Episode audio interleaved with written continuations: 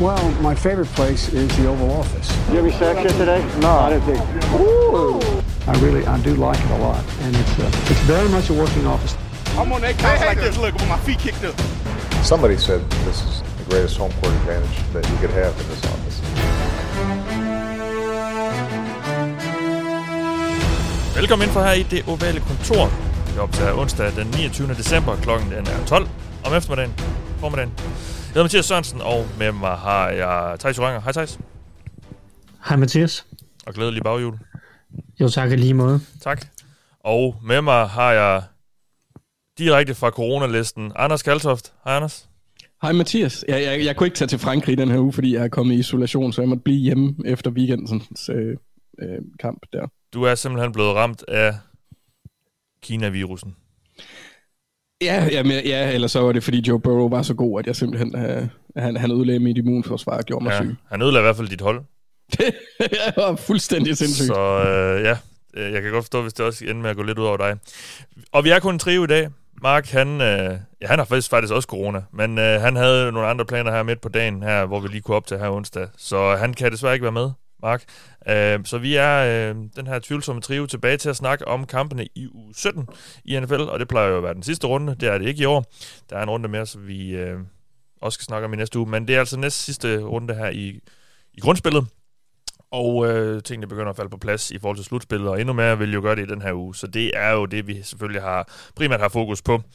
Vi skal også lige sige øh, tak for i år til tre hold, som nu øh, yderligere tre hold, som er blevet elimineret fra slutspillet. Og øh, så skal vi selvfølgelig også lige have et takeaway fra sidste runde. Og det handler måske lidt mere om Joe Burrow, kan jeg forstå. Øh, han var også god. Men inden vi går i gang med alt dette, så skal vi jo lige sige tak til dem, der støtter os ind på tier.dk. Og øh, det er der en masse rare mennesker, der gør. Og øh, man kan gøre det, hvis vi ikke allerede gør det, så vil jeg gå ind på 10er.dk og finde det ovale kontor, så kan man støtte os med et valgfrit beløb for hver program, vi laver. Det vil vi sætte rigtig stor pris på, og vi sætter rigtig stor pris på dem, der gør det, og vi giver jo lidt tilbage til dem. Vi har fået lavet de her kopper, som øh, vi deler ud af hver uge, og øh, vi skal have fundet en vinder i denne uge, og det er altså blandt dem, der støtter os på tier.dk, man får et lod for hver femmer, man støtter os med. Så øh, det er mig en fornøjelse at kunne sige, at Vinderen i denne uge er Kromand Peter, eller Peter Kromand, og hvis Peter, du er den Peter, jeg tror, du er, så tror jeg faktisk allerede, du har en kop, hvis ikke der to, øh, som du fik med dig fra vores liveshow på, øh, på Southern Cross. Og, øh, men øh, du har vundet en mere, i hvert fald, så hvis ikke øh, du øh, allerede har nok. Så, øh, så jeg skriver til dig, og så øh, får, vi, får vi sendt den afsted til dig. Tillykke til dig, Peter. Og øh, jeg har, jeg har lige et enkelt punkt på nyhedsrunden, fordi vi vågner alle sammen op her onsdag til øh, nogle triste nyheder fra USA. John Madden er død. Han var 85 år gammel, øh, det her NFL-ikon. Og ja, altså, vi plejer jo kun at snakke om ting, som, øh, som sådan har indflydelse på noget, der sker på, øh, på banerne i NFL, og det gør det her jo ikke, og jeg ved heller ikke, hvor, der er heller ikke så meget at sige. Han var jo selvfølgelig en kæmpe legende, og Madden, og mange af os har jo kendt NFL gennem noget, der har associeret med hans navn, altså det her spil her, og øh, det har jeg selv spillet rigtig meget, og jeg ved også, du har, Anders, har du ikke det? Jo, Ja. Øhm, indtil udgave 2016, som det er stadigvæk spiller. ja, jamen, den der følelse kender jeg godt med at spille gamle spil, selvom der er kommet ny. Ja. Øhm, det gør jeg selv med, med Football Manager. Øh, men ja. Madden selvfølgelig var en kæmpe legende træner for Raiders, og siden øh, gjorde sig også endnu mere bemærket som, som kommentator jo, og, øh, og, og lavede så også navn til computerspil her, eller konsolspil, eller hvad man nu har spillet det på. Så øh, trist, triste nyheder øh, fra USA her. Øh, og der var faktisk lige kommet, det var noget med, Fox lige havde sendt en, øh, en lang dokumentar om ham, her var det første juledag eller sådan noget øhm, i USA. Øhm, så det var godt, at han nåede at blive hyldet, og var også, hall- er også Hall of Famer og så videre, så øhm, han, øhm, han nåede heldigvis at få sin hyldest, inden han, han døde. Og vi skal lige have takeaway fra sidste runde her, Anders, så det er jo som sagt dig, der har fået lov til at tage det med. Øhm, og det handler lidt om, øh, om min quarterback, kan jeg forstå.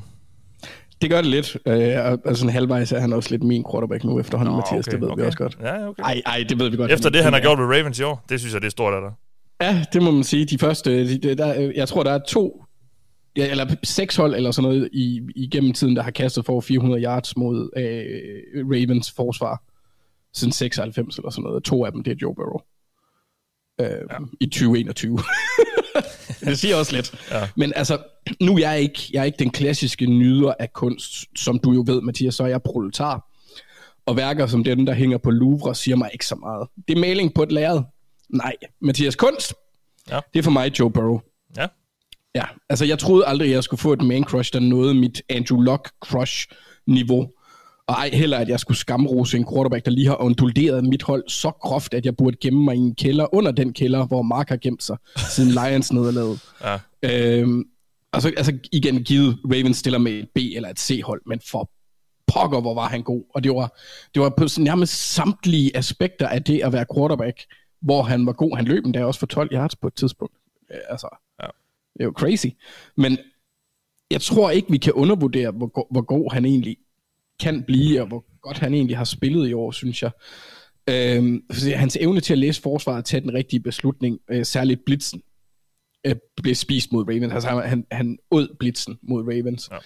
Hans bevægelse i lommen er sublim. Hans effektivitet er uhyggelig. Han er vist lige nu kun overgået af Rodgers i EPA per play. Og så mod Ravens var, så jeg også, jeg, jeg kunne ikke lige finde det tweet, men jeg så noget med, at han var 1, eller 30 for 31 for 300 yards og to touchdowns eller sådan noget på play action.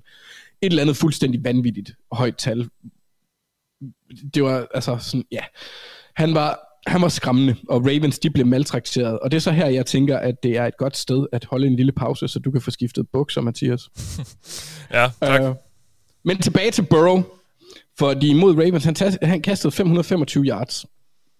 Han missede kun på 9 ud af 46 kast, og så kastede han fire tutties, ingen interceptions, og blev sækket kun tre gange. Altså, og, og det, det er jo øh, altså med en, en, en, stadigvæk en tvivlsom offensiv linje, ikke? Så selvom det var på en billig baggrund mod et dårligt Ravens hold, så er det alligevel bare en mærkbar forskel, særligt fra opgøret sidste år. Fordi i det første opgør mod Ravens sidste år, der lignede Joe Burrow en, der ikke vidste, hvad der skete foran ham mm. med, med Winks system. Han var dybt forvirret. Øhm, det gjorde han i den grad i søndags. Ja. og hvis han undgår sådan at blive locked, altså det vil sige, at hans general manager, eller hvem det nu end er, der tager valgene hos, øh, hos om det er Duke Tobin, eller, eller Katie Blackburn, eller hvem pokker, der vælger spillerne. Øh, hvis han undgår at blive øh, tæppebumpet af mennesker på grund af en dårlig offensiv linje som Andrew Luck, så, så tror jeg, at Bengals har en af ligaens bedste quarterbacks nu og i fremtiden. Og så hvis man derudover lige tillægger de to ultratalentfulde wide receivers, der begge to er under 23 i T. Higgins og Jamar Chase, øh, ja, så kan vi se frem til en tid, Mathias, hvor apati og frustration ikke er de primære sentiments fra din side, Nej, ja. men øjensynligt nok kommer til at være det fra mig og Thijs. Vi kan også lige nævne ham der, Tyler Boyd. Jeg ved godt, han er ikke lige så ung, men øh, han er også han, gjorde det, han gjorde det del med godt. Ja. Ja, men det var, det var en fryd at, at se, og øh, jeg sad til en julefrokost og, og, og blev sådan mere og mere tipsy den aften der, og øh, det, det hjalp ikke på min... Øh, eller det, det gjorde i hvert fald ikke, at jeg blev mindre begejstret. Det var, det var vildt at se. Øh, Ej, det var, Ja, ja, det var deprimerende. ja, Altså, det, var, det var så voldsomt et nederlag, at jeg tror, at der gik ikke særlig lang tid, før jeg bare lænede mig tilbage og så nød at se Joe Burrow spille, fordi jeg vidste, okay, ja. de har, de, de, ja, den er tabt. Ja. Ja. Og det var egentlig, selvom jeg synes, at Ravens gjorde det sådan okay med, Ja, det- det, det det de havde også. på banen. ja, ja. Altså, det, på, især på forsvaret der i den der backfield, det, det var de jo helt, helt, øh, helt smadret. Øh, Ja, men som du skrev til Joe Goodberry, det er det good teams demolish bad teams. Der, der var, jeg, jeg, jeg tror ikke, jeg var helt ædru, da jeg skrev det, men jeg var ret meget op at køre. Jeg var ret meget op at køre. Uh, ja, jamen uh, tak for det. Det bliver spændende at se med, uh, med Bengals, som de kan være lidt uh, nogle disruptors i AFC der. Det er jo sådan lidt en, en konference, hvor det er lidt svært sådan at se. Jeg ved godt, Chiefs begynder virkelig at, at komme op i omdrejninger, men uh, alt kan ske virkelig lidt som om. Uh, der er i hvert fald. Og øh, jamen tak for det, Anders. Og så skal vi have sagt tak for i år til tre hold, der nu er elimineret fra at komme i slutspillet. Det er Giants, Panthers og Seahawks. Og Thijs, vi begynder jo i New York, hvor øh, ja, det har været en, en lidt øh, lunken sæson, må vi nok sige. Hvad har du taget med dig, fordi du har set i år, og, og, og hvad, ja, hvad har det været for en sæson i, i Giants? Ja, endnu en, Ja, ja, fristes man til at sige, Ja. og det er jo det, der er problemet. Øhm, det her det er et Giants-hold, der ikke er kommet videre overhovedet fra sidste sæson, eller fra, jo, det er måske kommet lidt videre fra for to sæsoner siden, men det er, det er praktisk talt den samme middelmådighed og, og samme offensiv elendighed, som det har været de sidste mange år i, i, i den blå del af New York. Øhm, du har bedt mig om at tage med sådan, hvad gik der galt? Og jeg synes, Ja. det, det er meget hurtigt at bare omrammes, hvad der ikke gik galt. Ja. Øh, og, det, der ikke gik galt, det er det der secondary. Det, det, det tror jeg er det, vi starter og slutter. det synes jeg. Uh, at Dory Jackson var en god, uh, øh, har været en god spiller i år for dem at få ind. Vi taler ham en lidt overraskende stor kontrakt i free agency. Han har været god. Øh, Xavier McKinney, øh, spiller i år, har, har vist tegn på at blive en rigtig dygtig safety. Så deres secondary har fungeret. Øh, altså udover de to, så har de selvfølgelig Logan Ryan og James Bradbury, der løber rundt det meste af tiden, og øh, lidt i slotten med Danny Holmes, og, og så tredje runde valg Aaron Robinson og så videre. Deres secondary fungerer. Resten af holdet er ikke godt nok. Øh, der, er, der er postet enorme mængder fra Dave Gettleman i det her hold på spillere som Nate Solder og Kenny Golladay. Øh, der er draftet en quarterback højt i Daniel Jones, en running back højt i Saquon Barkley. Øh, du har, masse, du har brugt en masse, masse penge på en Leonard Williams på forsvaret også. Og det, det er bare ikke godt nok. Altså, den offensive linje er stadig stinkende dårlig. Andrew Thomas har, gjort, har spillet en god sæson, men resten af linjen er stadig ikke god nok. Du kan skifte de fire andre ud i morgen, og det, det vil ikke røre Giants øh, fremtidsudsigter. Øh, receivergruppen Gold, har været skadet lidt her og sidste der, og Kadarius Tony har også haft en mærkelig sæson fra nærmest fra start til slut. Øhm, altså det, det, det fungerer bare ikke, og de har selvfølgelig også fyret Jason Garrett undervejs, og det er jo også en indikation på, at angrebet ikke fungerer.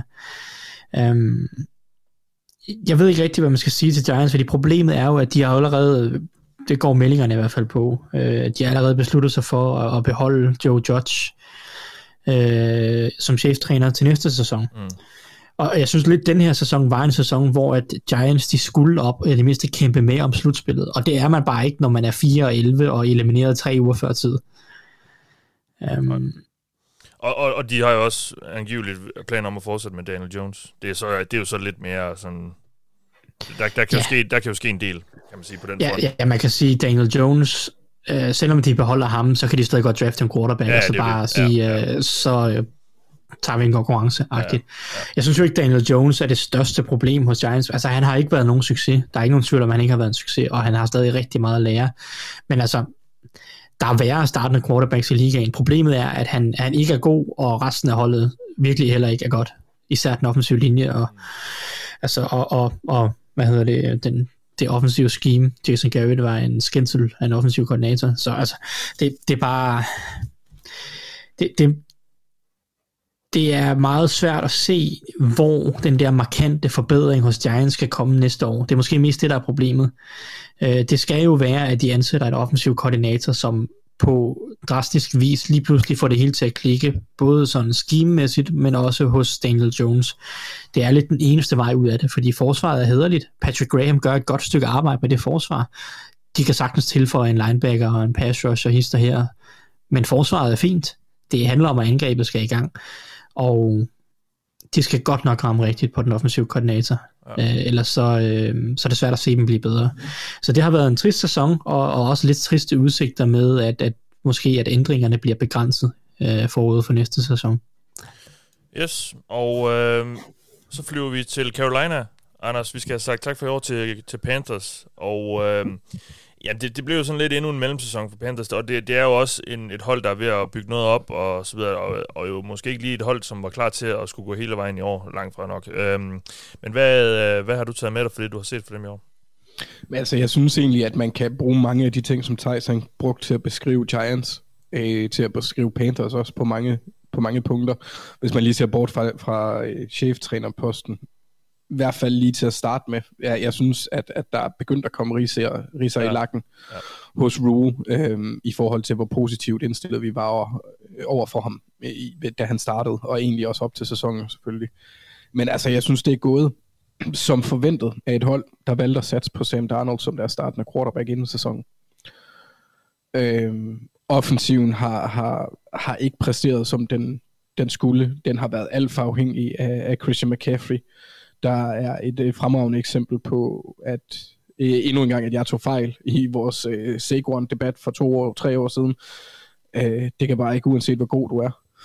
så, så det var en farlig position at betale. Ja.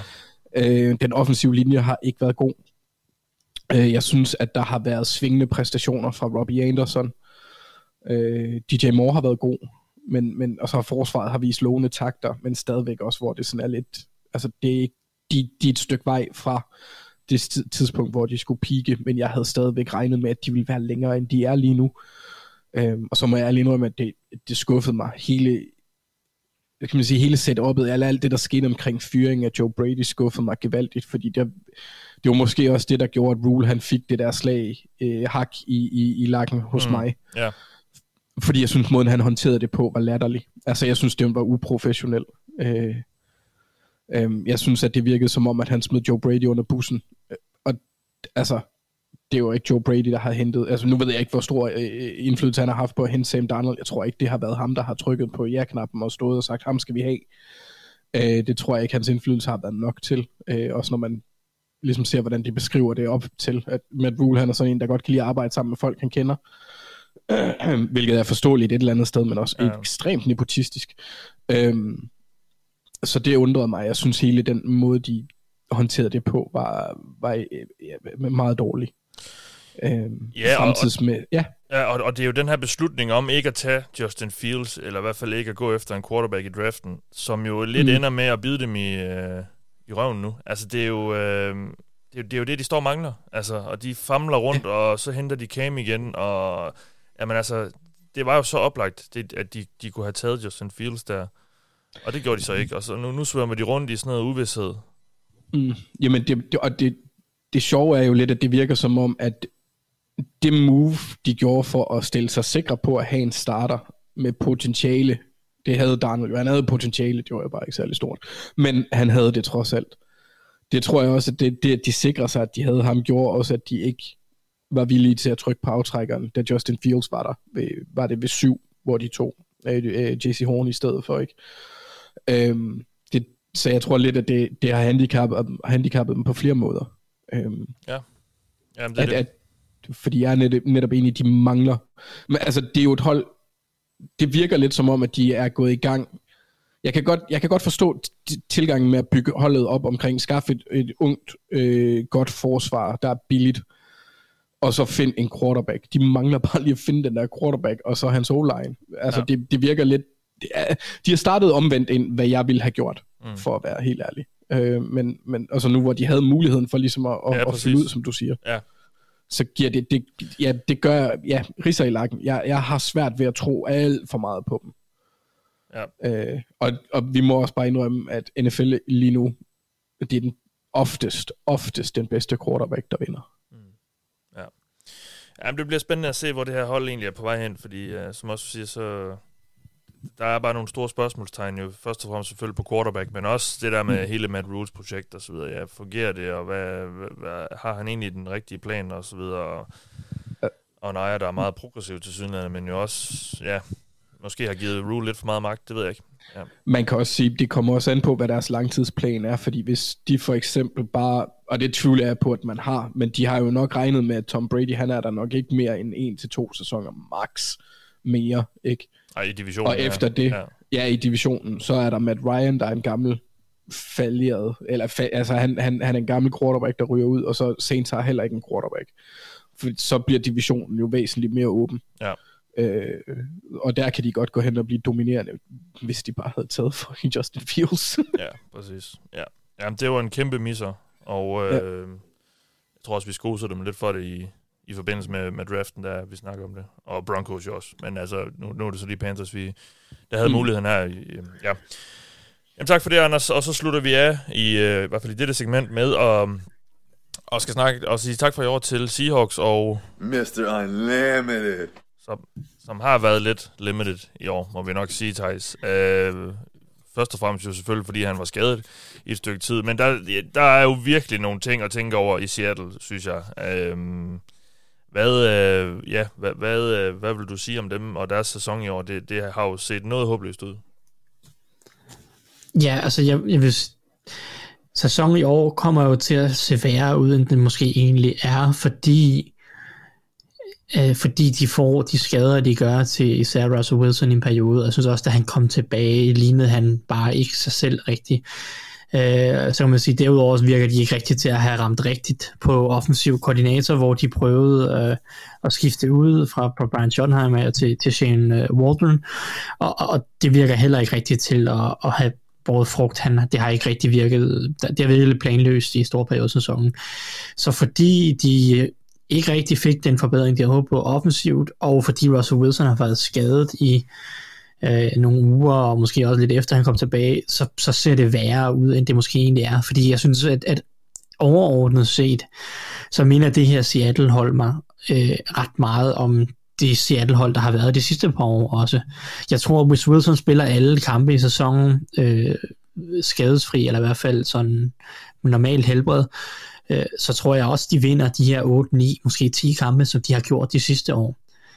Øhm, forskellen er bare, at han bliver skadet, og så kollapser holdet en lille smule, fordi de, altså, det, han, er jo, han er jo angrebet.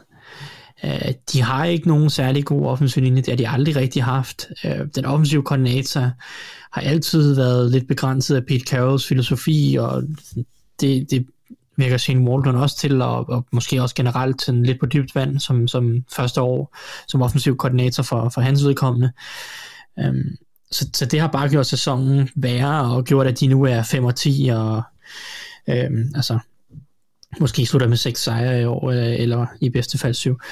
Øhm, så, så ja, på en eller anden måde er det bare lidt det samme, men det er måske også det, der er problemet. Ikke? Det er jo det, der er problemet i Seattle. Det er ja. jo også det, jeg har øh, sagt de sidste mange år, at også når Seattle er kommet i slutspillet, jeg har sagt, det er fint, at Russell Wilson bærer dem til 10 sejre, 11 sejre, og de kommer i slutspillet. Jeg har, jeg, jeg har aldrig troet på, at de nogensinde ville komme i en konferencefinale, Seattle. Det har jeg sagt de sidste mange år. Fordi det, det er bare den offensive filosofi og forsvaret har bare ikke været godt nok, og forsvaret har endda måske i år været bedre, end jeg havde troet. De har fået et, et, de har haft et bedre pass rush, end jeg havde troet. Carlos Dunlap, Daryl Taylor mm. har, har bidraget mere, end jeg havde troet, at de ville. Um, så altså, jeg, jeg mener jo, det er tid til Seattle, at de skal prøve noget nyt. Fordi det her, det står i stampe, det kører i ring, og det er Pete Carroll, og det er fint. Øh, de kan godt vinde 7, 8, 9, 10 kampe med, med Pete Carroll, men de kommer aldrig videre, tror jeg. Øhm, og, og den holdning har jeg haft i tre år. Og, og måske er det sådan en sæson, hvor de er lidt uheldige med skader og sådan noget, som får bæret til at flyde over. Øh, at der rent faktisk øh, kommer til at ske nogle ændringer i Seattle. Men, men altså, jeg tror, hvis de bare fortsætter med Pete Carroll og Russell Wilson ellers har lyst til at blive øh, i Seattle, hvilket man måske også godt kunne stille sin, sin tvivl ved øh, efter rygterne sidste offseason om, at han vil væk, ja. Øh, så tror jeg, så vinder de sikkert 8, 9, 10 kampe igen næste år. Og så er det det samme hold, som vi hele tiden kender, fordi Pete Carroll kan godt coache et NFL-hold, det er, det, det, det er udmærket, men det er bare ikke nyskabende nok, og det er for, for lidt for old school til, at de kan mere end det ja. øhm, som jeg ser det. Plus de så mangler deres første rundevalg, som jo bliver halvhøjt. Øh, så ja. det, hjælper, det hjælper jo heller ikke på den der med talentpladsen. Altså. De kan jo ikke finde ud af at tage spillere i første runde. Så. Nej, det, det, kan, det, kan man jo så, det kan man jo så sige, men jeg men, synes jo faktisk det... egentlig, at deres 2020-draft begynder ja. at vise nogle takter, der er udmærket. Altså Jordan Brooks øh, er der en linebacker efterhånden, og Damian, Damian Lewis starter, og nu kan jeg ikke anden runde, Daryl Taylor, som jeg fik nævnt, har der bidraget ja. med en... Ja, en Rashad, Rashad Penny har også haft nogle kampe her på det seneste. Åh, oh, men det er jo ikke 2020, det er jo, det er jo lang tid siden. Det er jo, 2017 eller sådan noget, ikke? Ja, 17-18 stykker. Ja. Ja, altså, det er jo ikke fordi, de ikke finder noget draft, de tog også Metcalf i anden runde, og det viste sig jo også at være ja, et godt valg. Ja. Øhm, men, men ja, det er rigtigt, de har formidlet nogle af deres første rundevalg, og, men, men, men det er også fint, at man sidder og siger det der, men, men de har bare brug for mere talent, og, Absolut, ja. det, det, på et eller andet tidspunkt bliver man også nødt til at prøve at, at ramme noget i draften, ikke? Uh, det er jo ikke fordi, at Jamal, Jamal Adams, han, han bærer uh, fire mands vægt på forsvaret. Nej, det var en katastrofe trade, den der. Ja, lad os bare, lad os bare sige det som Nej, det er. ja, men det ja, det, det jo, i forhold til, hvor de er endt, så, så er det jo bare ikke, de har bare ikke brug for at skulle betale sådan en som ham sindssygt mange penge, Nej. Og, det, og det skal han jo have. Og det er jo det der problemet. Det er jo bare ja. ikke en safety, der, der flytter, øh, flytter det helt store. Nej, nej. Øhm, Men det, så, altså, sådan er det jo de, de har oftest med trades på forsvaret. Ja, altså, det er ja. bare ikke forsvaret, der typisk bærer holdene i NFL. Nej, nej. Men det er jo et hold, der virkelig har mulighed for virkelig at, at starte forfra. Hvis man, hvis man trader Russell, og hvis man fyrer Pete Carroll, altså, hvilket jo ikke er helt utopisk, altså det er jo ikke sådan helt utænkeligt, eller og, at det kunne ske, så er det jo et hold, der, der virkelig har mulighed for at sige, okay, nu, nu river vi det hele ned, og så starter vi forfra. Men jeg er ikke sikker på, uden jeg har sindssygt meget indsigt i det hold, øh, nødvendigvis, at, men at det lige er tankegangen, og det lige er John Schneiders øh, ønske og så videre, fordi jeg har også en fornemmelse at han er ret tæt connected med Pete Carroll, så de ryger måske så begge to, hvis det var. Øh, det ved jeg ikke, men øh, ja. Nej, nej, nej men det, det, det, ja, det er svært at sige, hvad der, hvad der kommer til at ske i Seattle, men, øh, men ja, altså det, ja. hvis de fortsætter med samme konstellation på ledelsesgangene, så, så tror jeg, at det kommer til at være det samme hold næste Ja, år, så vinder de nok ja. bare lige 3-4 kampe mere, end de har gjort i år. ja, ja. You play to win the game. Det gør man nemlig. Og nu skal vi høre øh, nogle bud på nogle matchups, vi glæder os til at se her i den kommende spillerunde u 17. Og øh, Anders, du har fået lov til at lægge ud. Ja, jamen, jeg havde egentlig først, så havde jeg glædet mig til at se Coles øh, offensiv linje mod øh, Raiders øh, defensiv linje, men Coles offensiv linje er, øh, hamret ned af covid. Øh, og, og grunden til, at jeg synes, den var ekstra spændende, var også på grund af covid, fordi Carson Wentz han er ude, og det er en rimelig vigtig sådan, kamp i forhold til playoffs. Kampen om playoff-pladsen. Men han kan måske godt nå at komme tilbage. Ja, det kan han godt. Øh, Men, men jeg tænkte bare, det ville være for, for spekulativt at, Ja. ja. At, at, gå ud og kigge på. Så jeg valgte at, at fokusere på Broncos secondary og mod øh, Justin Aber. Også for lige at, at, at ære vores øh, kopvinder i den her uge endnu en gang, øh, Peter S. Krohmann. Jeg Ja. ja. mener, det var hans kæreste, der bad os om Ja. ja. at skrive, sige det på svan, øh, fransk. Hvis nok er. Ja. Jeg er ikke enig om, det var Systang. Justin. Sagde jeg Justin? Ja. Ja.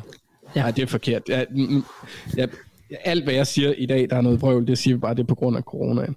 Øhm, Justin Bær øh, mod det secondary, også fordi jeg synes, at, øh, at Patrick Sertain har været en rigtig, rigtig spændende spiller. Virkelig sjov at følge. Og så er det jo også igen det der divisionsaspektet. I det gør det også vigtigt, at jeg synes, Chargers har været svære at finde ud af i år. Jeg synes, at vi ved sådan nogenlunde godt, hvad Broncos er. Altså, hvis deres forsvar rammer dagen, så kan de være rigtig trælse for de fleste hold. Men ellers så er det et middelmål til dårligt hold, på grund af angrebets, øh, inde, ja, kan vi sige, øh, øh, øh, ikke er så gode. De har Drew Lock og Teddy Bridgewater. Det er ikke, øh, det er ikke ligefrem toppen. Øhm, men jeg glæder mig til at se, hvordan Justin øh, Herbert han, han kommer til at, at håndtere den secondary med, med Patrick Sertain i, i starten også, fordi det bliver så skide vigtigt. Og jeg håber virkelig, at øh, det kan godt være, det er min egen personlige bias her, men jeg håber, at Chargers kommer med, fordi jeg tror, det er dem, der kan ramme dagen bedst Ja. i forhold til øh, nogle af dem, der ligger uden for, for wildcard-seedningen lige nu. Øh, er det en af de mere interessante hold. Så ja, det er, det er et af de matchups, jeg vil virkelig bare have målrettet mine øjne på. Ja. Ja, og jeg synes jo, det er sådan lidt, øh, det er sådan lidt mærkeligt for mig, at, at Chargers ligger udenfor der nu, og, altså, vi, og vi har jo også troet mega meget på dem i, i år. Altså, vi har valgt dem til at vinde i samtlige uger, bortset fra en enkelt. Øh, Ja. så, så det er jo et hold, som vi tror kan vinde over alle, men det har bare været mega ustabilt, og ja, altså det... øhm, Ja, ja, En af de ting, som jeg, som jeg i hvert fald ikke har, har, har, har tænkt over, det er, at det trods alt er en år to quarterback med en rookie head coach. Det tror jeg ikke, at vi har, jeg, jeg har vurderet så meget, fordi jeg rigtig godt kan lide Brandon Staley, og, Mm. mm. og, og potentialet er enormt. Men jeg synes også, at vi, vi, vi der har været nogle begrænsninger i forhold til de offensive spilkalder og sådan noget, hvor at, at i hvert fald på et tidspunkt i sæsonen, de udnyttede ikke rigtig hans, hans evne til at gå dybt. Øhm, og det synes jeg har ændret sig en lille har ændret sig en smule, så jeg tror, de bliver mere farlige, men jeg vil bare gerne have dem med i playoffs også, sådan, netop på grund af, at Herberts topniveau Ja. er så helt afsindigt højt. Ja, og, og de slutter af med, med to overkommelige kampe. Altså, nu har de Broncos, og så slutter de af med Raiders. Mm. Jeg ved godt, det er et divisionsopgør, og der kan være sådan lidt, lidt øh, x-faktor, der kan komme ind der og afgøre ting, fordi der spiller man jo ikke bare lige... Altså, det, der er måske noget lidt mere motivation for modstanderen også, selvom Raiders øh, er meget tæt på at blive elimineret øh, efterhånden ja. øh, for slutspillet. Men altså, det, det, det er jo to hold, som de på papiret bør vinde øh, over. Øhm, Ja. Så, så der, er der, der er der stadigvæk fine muligheder, men der skal så lige alligevel øh, noget andet til at flaske sig for dem, tror jeg. Øh, nogle andre resultater osv. Ja, ja jeg, jeg har været lidt skuffet over, over Chargers. Jeg havde troet, og, og vi, vi var jo så... Vi, vi snakker jo så meget om dem op til sæsonen, om hvor, hvor lovende det så ud, men der, der mangler altså lige stadig lidt, tydeligvis. Mm. Men, Det skal også lige siges i forhold til matchuppet, så vil jeg jo også sige, at, at Broncos er rimelig godt øh, med sådan talentmæssigt i forhold til cornerbacks mod wide receivers. Ja, Så det bliver også et, et, et, et, et matchup, hvor de skal vinde individuelt, og det er jo det er jo altid interessant at se det, når det bliver tætte matchups. Og så jeg tror jeg også, at vi får Mike Williams i mange af de der 50-50 situationer. Øhm, Ja. ja. Hvor han kan bruge sin størrelse og sådan noget. Så, så Ja. ja. Det, det, ja, der er bare mange måder at se, hvordan de udnytter det på fra begge sider, der bliver spændende at følge. Jamen tak for det, Anders øh, Thijs. Et matchup, du glæder dig til at se. Yes, jamen øh, jeg har taget to af de store sådan, hvad skal man sige, overskrifter fra, fra runde 15 med til, til runde 16 her. Og den 17. første af dem... 17 er. Øh, 16 siger og du? 17. Er det ikke 16 og 17, du mener? Vi er 16 og 17, jo, Jo. kamp 16, og ja, Ja, kamp 15 ja. og kamp 16, jo, Ja, ja. runde 17, 16 og 17, det er lige til at blive forvirret over, Ja. uh, at der lige er en ekstra uge i år.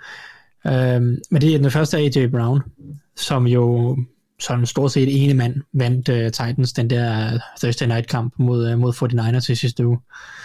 Øhm, Titans kastede bolden 30 gange, 16 af gangene uh, var mod AJ Brown det er jo helt vanvittigt at tænke på, at øh, halvdelen af de gange, man dropper tilbage, så kaster man mod den samme mand. Øhm, det, det gik meget godt jo, men det er svært at bebrejde den. Han, han greb bolden i 11 gange for 145 yards og et touchdown. Ikke? Til Titans havde under 200 øh, kasteyards samlet, så han, han var jo deres kastangreb. Øh, de havde ikke rigtig noget andet Nej. end AJ Brown. Um, han kom jo tilbage øh, lige op til kampen, var tvivlsom helt op til kampen, jo efter at have været på injured reserve i nogle uger, uh, og gik så ud og brændte det hele af, og, og vandt Titans en super vigtig sejr over 49ers, uh, som gør, at, at Titans er efterhånden ret sikre på slutspillet. Uh, hvis ikke de allerede... Nej, de er nok ikke De, clinched. ikke, øh, de kan clinche uh, FC South med en sejr her over Dolphins. Ja, det er Øh, præcis. Men de, De- er meget tæt. Altså, de er meget tæt på slutspillet, ja, ikke? jo. Um, og, og det er jo, det er jo AJ Brown, og det, og det viser jo det viser jo også noget af det potentiale på en eller anden måde, som Titans har, hvis de kan få AJ Brown tilbage, hvis de kan få Julio Jones tilbage i en ordentlig form og ikke er skadesfri, hvis de kan få alle mand tilbage på den offensive linje fra, øh, jeg tror Taylor Levana på covid-19-listen, og, og Derrick Henry måske også tilbage, og altså virkelig, de, de har jo haft så mange skader i år, Titans, men hvis de kan få nogle af de her folk tilbage på angrebet, øh, det viser det jo lidt, hvor farlige de kan være. Øh, så, så, så det, han var en af de store overskrifter i, i sidste uge, og i den her uge står han jo står over for Miami Dolphins og deres forrygende secondary, øh, deres forrygende kasteforsvar. Øh, fordi Dolphins har jo vundet syv kampe i træk nu, øh, har syvende seed i AFC. De startede 1 og 7, og nu ligger de Ja, på syvende seed. Øh, fuldstændig absurd. Øh, aldrig, aldrig nogensinde set noget lignende før jo. Øh, og så kan det godt være, at de har mødt en masse dårlige quarterbacks, og det har de, og det kan mm. vi så sige, det får vi så testet lidt mere den her uge, hvor de møder måske et lidt mere, en lidt mere kompetent quarterback og et lidt mere kompetent hold. Men der, det, det er jo ikke overraskende, det er jo ikke første gang, vi ser øh, under Brian Flores, at det her forsvar er super godt, især mod kastet. Og det er jo også det, som virkelig har brugt dem de sidste mange uger. Øh, det er, øh, hvad hedder det, det bedste kasseforsvar de sidste 4-5 uger. Øh, og det, altså, de har super gode cornerbacks i Xavier Howard, øh, Baron Jones, øh, sågar øh, slot corner Nick Needham er jo også en, en, en ret dygtig spiller, og havde også touchdown i, i, imod Saints. Så, så det her matchup med AJ Brown mod den her secondary, som typisk matcher op rigtig meget man coverage, op i ansigtet på dig, øh, og så, øh, så smider de ellers en masse blitzes efter quarterbacken, og så regner de med, at øh, Xavier Howard og Byron Jones kan holde stand, indtil de blitzes øh, når hjem og, og, og, og får enten presset quarterbacken eller nedlagt quarterbacken. Det er jo sådan lidt filosofien, øh, øh Brian Flores kommer med, og der udnytter han jo godt, at han har dygtige cornerbacks, fordi i langt de fleste kampe, så vinder Xavier Howard og Byron Jones og Nick Needham, så vinder de øh, størstedelen af deres matchups en mod en, øh, og så kan han sende de her blitzes, øh, som, som skaber så meget ravage. Han kan lave alle de her øh, øh, eksotiske udseende op foran. Um, og, og det er jo det, som bliver interessant at se, om, om de kan gøre det mod AJ Brown. Kan de vinde de matchups mod AJ Brown? Jeg så PFF, øh, en eller anden øh, PFF-account tweet ud, at, at AJ Brown er øh, i top 5 i, i, i deres grade mod øh, press coverage. Øh, og, og han er jo en stor, fysisk stærk receiver, AJ Brown. Ja. Så han er jo svær at håndtere for cornerbacks, når de kommer helt op i ansigtet på ham, skal dække ham mand, mand mod mand øh, og, og line scrimmage, fordi altså, han er svær, og, og han er svær at sænke. Altså, du, han, han moser bare igennem, hvis der kommer noget kontakt. Plus han jo så er, er eksplosiv og hurtig oveni. Øh, så, så det, for mig er det et altafgørende matchup også øh, for Titans selvfølgelig, fordi de har brug for AJ Brown, hvis de skal flytte bolden. Øh, så, så AJ Brown mod Xavier Howard, øh, Byron Jones og Nick Needham, det, det bliver et kanon matchup, som bliver ja. meget afgørende for, om Dolphins kan tage øh, den 8. sejr i træk. Vi har fået et spørgsmål angående Dolphins her. Det er, det er Finn Lindstrøm, vores første lytter, der har, der har spurgt os, om, for, om Dolphins forsvar er stærkt nok til, at Dolphins kommer i slutspillet.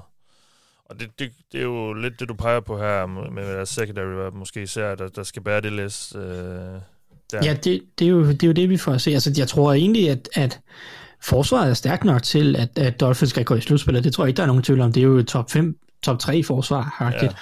Ja. Øh, spørgsmålet er, om altså hvor meget de kan lukke ned, så at sige, fordi jeg tror, det Dolphins problem er, når de møder de gode hold, nu møder de Titans i den her uge, Patriots i den næste uge, jeg tror ikke, jeg tror ikke Dolphins kan forvente at score ret meget mere end 20 point i de her to opgør. Så er det jo op til forsvaret. Kan, kan forsvaret holde Titans og Patriots til under 20 point? Det er jo det, er jo det der bliver spørgsmålet, tror jeg. Øhm, fordi det her forsvar, det er godt nok til at bære dem i slutspillet. Men det kræver trods alt, at Tua, han, altså, at, at angrebet eksisterer. Det kan ikke bare forsvinde i de næste to kampe med Tua, nej, nej. Uh, Tua Company. Um, så jeg tror mere spørgsmålet er, er angrebet godt nok til, at forsvaret, uh, eller at angrebet godt nok til, at angrebet kan lade forsvaret bære uh, ja, holdet, ikke? Ja hvis det giver mening. Ja. Um, ja. Og det er måske det, vi finder lidt ud af i den her weekend mod Titans. Um, om, fordi Titans forsvar har spillet ret godt uh, stadigvæk her, selvom angrebet har haft problemer. Uh, ja. Så spørgsmålet er, om, om, om Tua kan flytte bolden consistently, fordi jeg synes jo ja. ikke, altså, det var jo ikke prangende offensiv for Dolphins mod Saints, som også har et godt forsvar. Problemet var bare, at Saints, de, de havde ikke noget angreb overhovedet. Mm. Nej, øhm, og, og, Finn, og Finn spørger også lidt omkring Tua, fordi øh, han skriver, om, om vi reelt kan vurdere Tua, når hans o er så mega ringe. Og det er jo det, vi lidt har snakket om nu i, i, i to år øh, efterhånden med ham. Altså, men vi... Altså, kan, kan vi det? Altså, den her linje er så dårlig, og... Altså... Ja, altså, både og. Ja, det, altså, jeg synes, det hjælper ikke, at den offensive linje er så dårlig. Men jeg synes godt, vi kan lave nogle vurderinger på Tua. Uh, jeg synes jo, det er tydeligt, at uh, Dolphins ikke stoler på Tua uh, kan stå derinde i lommen og lave komplicerede reads, og så, og så flytte bolden ned ad banen. Det er utrolig, utrolig screen-tungt, RPO-tungt. Ja. Øh, og, og Ja, de brød også trade ligesom til Deshaun Watson. Hvad siger du? De brød også trade til Deshaun Watson. De brød trade sig. De prøvede så at trade til Deshaun Watson. Ja, ja det, det er klart, at det er det, det, jeg mener. Altså, de stoler ikke på ham. Nej, altså, det, det, nej, det gør de ikke, og de stoler ikke på, at han kan håndtere en fuld playbook. Altså, du ser ikke uh, Tua, uh, ligesom Justin Herbert og, og Joe Burrow, bare, altså, de er jo angrebet hos Bengals og Chargers. Det er jo, altså, det er jo den offensive koordinator, det er jo det er den offensive koordinator, der sætter begrænsninger. Det er ikke quarterbacken, der sætter begrænsningerne, vel? Øh, hos Tua er det, er det ham, der sætter begrænsningerne lige nu på, hvad de, hvad de kan køre forskellige koncepter. Og jeg, og jeg er ikke, jeg er ikke øh, Tua kan sagtens blive en fornuftig NFL quarterback. Det, er ikke det, altså, det kan godt være, det kommer øh, med tid og med en bedre offensiv linje og de her ting. Men, men jeg synes også, vi ser hans begrænsninger lige så straks, at, at de ikke kan øh, bare rely på løbespil, screens og RPOs. Altså lige så straks, at de bliver tvunget til at, at kaste bolden lidt mere ned ad banen og lade Tua hænge lidt længere i lommen og sådan ting. Altså, så synes jeg stadig, at vi ser ret store begrænsninger i Tuas spil. Men det kan være, det kommer. Altså, de, de skal jo lære at kravle, før de kan gå, ikke? Altså, og det tog også Josh Allen noget tid, før han kunne spille quarterback. Og nu er Josh Allen selvfølgelig et, et fysisk talent, der er meget større end, end Tua, men, men altså, du har også set en Derek Carr, altså måske også et eksempel, Derek Carr var, var med også en dump-off-konge de første 5-6 år af sin karriere. Ja, ja. Øh, men under John Gruden, og især de sidste to år, har han jo blevet en meget mere øh, komplet quarterback, der flytter bolden langt bedre ned ad banen. Han er stadig ikke en top 5 eller, eller noget, der nærmer sig quarterback i ligaen, men han er blevet meget mere kompetent og har mange, altså ikke nær så mange begrænsninger i sit spil.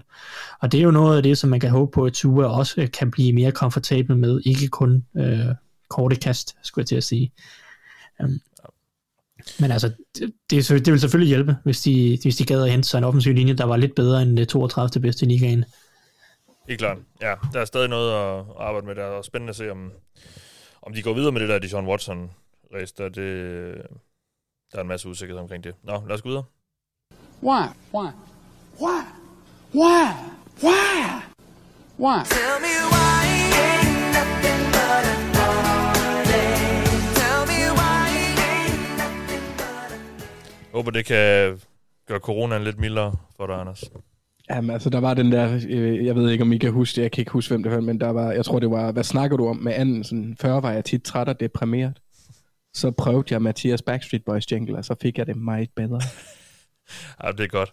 Ja. Jamen, øh, vi skal snakke, øh, vi er nået til, hvorfor vinder de? Hvor vi jo, øh, mine medværter, får et hold hver. De skal argumentere for øh, sejr i den, i den kommende runde, i den kamp, de nu skal spille. Og det er jo så kampe, som I også har været med til at vælge, fordi I har kunnet stemme på, hvilket vi skal snakke om ind på Twitter, i en afstemning, vi har lavet. Og den kamp, der fik flest stemmer, det er øh, Bengals Chiefs. Og Anders, du skal fortælle os, hvorfor Joe Burrow, Joe Burrow og Bengals, de vinder over Mahomes og Chiefs. Ja, Jamen, altså for det første så er øh, Joe Burrow, han er, han er ret god mod blitzen. Og så selvom, selvom Chiefs er blevet meget bedre over de seneste to måneder på, på forsvaret, er det stadig et hold, der kan snakkes med, øh, både på jorden og i luften. Um, så ja, øh, og det var egentlig noget, der overraskede mig, at jeg gik ind og kiggede på blitzprocenter, fordi de blitzer kun 27% af gangene af Chiefs. Og det er lige den højere ende af ligaen, hvilket jeg synes er sådan helt uh, pudsigt. Ravens, der, der på et tidspunkt, jeg tror enten sidste år eller for to år siden, blitzede over 50% eller 49% eller sådan noget. Så det, det overrasker mig en lille bitte smule. Men Burrow, han er god mod blitzen. Det så vi i hvert fald mod Ravens.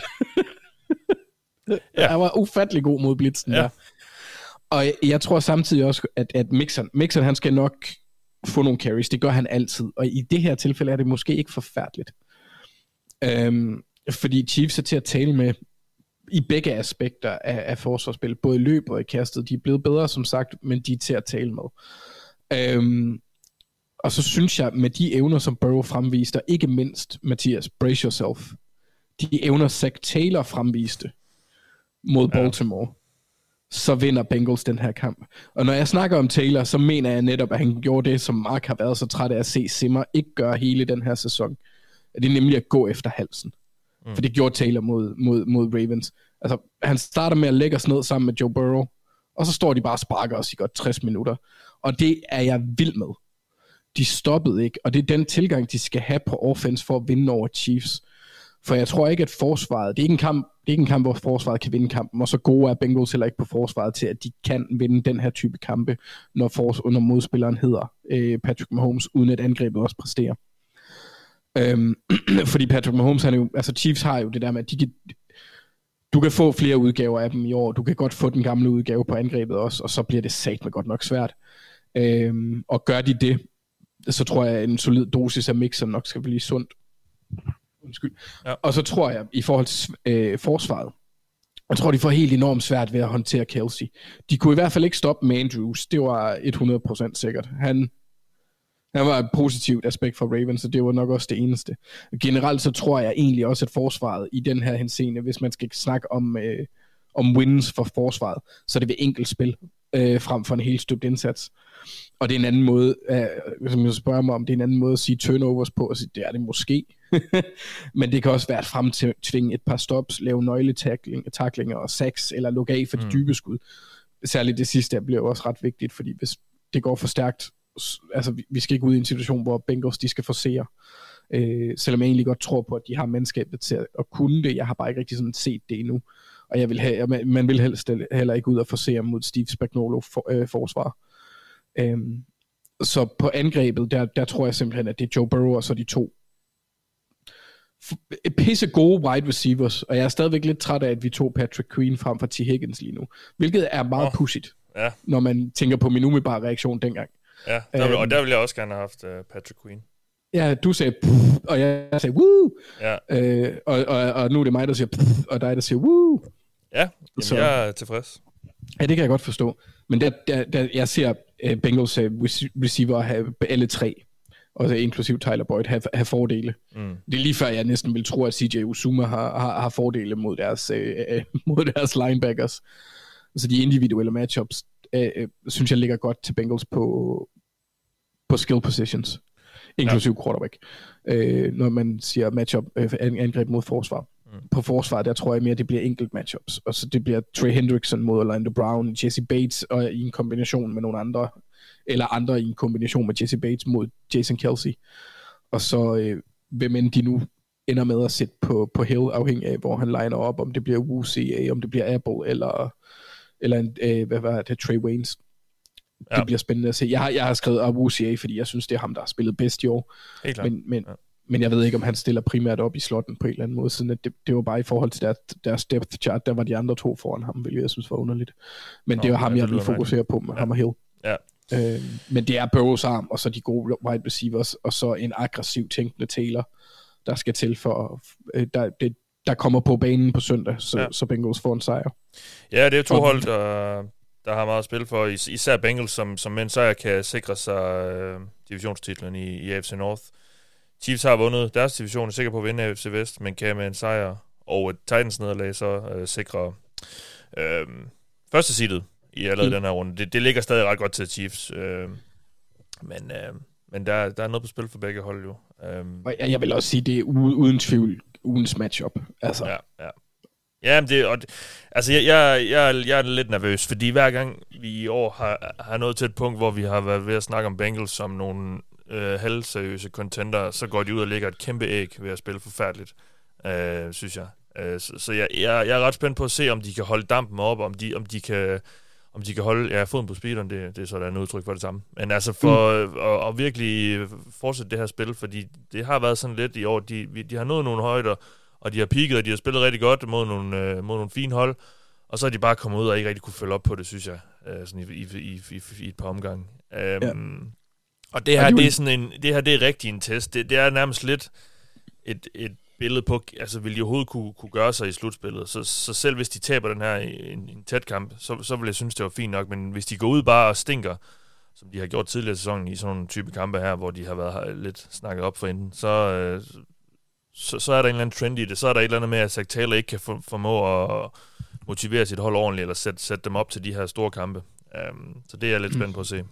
Og det var, det var netop derfor, at, at jeg synes, at, at de tegn, som, som Taylor gjorde med virkelig at altså bare pisse op og ned af Ravens Ja. forsvar hele kampen igennem, at det var positivt. Ja. Jamen helt klart, og, og, og det skulle han jo også gøre, fordi det var jo åbenlyst, at Ravens ikke kunne dække noget som helst op med de der øh, tegneserie cornerbacks, de har sendt på banen. Um, Selv, selv vores, øh, ham, der startede sæsonen som QB4, eller Ja. ja. CB4, han blev skadet. ja, ja, var vores det var helt, øh, helt, det var helt, on, det var helt åndssvagt, ja. Um, ja, så jeg, så jeg er spændt på at se det her, og, og, og netop kan, kan Taylor blive ved med at kalde det her, fordi det, nu har han virkelig set, hvordan det har virket. Burrow har også sagt, at han er blevet bedre og bedre i løbet af sæsonen. Han føler sig mere og mere komfortabel i lommen, og det kunne man virkelig se mod Ravens. Altså, de kunne, mm. han, han, og det var også det, han, han kunne i, hos LSU. Det her med pocket awareness og den her fornemmelse for, for pres og så videre. Og, og det har han virkelig nu, og så lader der manden kaste. Altså, med de her gode receiver, vi har og så videre, så, um, så er det åbenlyst, at man skal det. Det er også fedt at have, vi har en god running back i Joe Mixon, men det der løbespil er bare sådan lidt nat og dag. Enten så er det rigtig godt, eller så, så fungerer det slet ikke rigtigt, synes jeg. Mm. Øhm, så, ja. Thijs, du skal fortælle os, hvorfor Chiefs vinder. Jamen det er sjovt, fordi et af de punkter, jeg har skrevet ned, er øh, netop, om vi stoler på Zach Taylor. Ja. Stoler vi på, at han mod Chiefs rent faktisk vil gå ud og kaste bolden og forsøge at score så mange point som muligt mod et godt Chiefs-angreb. Eller står bag Zach Taylor, som han lidt har haft en tendens til tidligere i sæsonen, og sige, ja, men vi kan godt løbe bolden, og nu skal, så skal vi også løbe bolden, så skal vi have gang af Joe Mixon, og så, og så videre, og så videre. Fordi man kan jo godt blive fristet af at stå og kigge på Chiefs og sige, at Chiefs løbeforsvar, det er sværere end kasteforsvaret. Så skal vi have gang i løbet, ikke? Altså, det er vejen frem mod Chiefs, også fordi det holder, det er nogle af de der gamle floskler, som jo er, er mere myter end noget andet. Um, så holder vi til Patrick Mahomes på bænken, og vi holder Chiefs angreb på Ja, bænken, ja. kasteangreb på bænken, og så scorer de ikke så mange point jo. Øh, nej, men det gør man heller ikke selv så, øh, fordi det, selv, i, selv i tanken, altså Der kommer bare færre 109 mange drives, ikke? Ja. Så, så, så alle de der ting, øh, altså, så, så man kan godt blive en af de ting, jeg har skrevet, jeg har egentlig tænkt mig at slutte af med, men nu griber jeg den med det samme, fordi det var det, I sluttede af med. Det var det her med, stoler vi virkelig på, at, at Zach Taylor går ud og bare fortsætter? Altså, starter han bare den her kamp i femte gear øh, med, med Joe Burrow og company, eller vil han lige ud og etablere løbet først, og så kommer de måske bagud med 10 point, og så bliver det en svær kamp derfra. Men, øh, øh, altså, det kunne man godt virkelig meget frygte.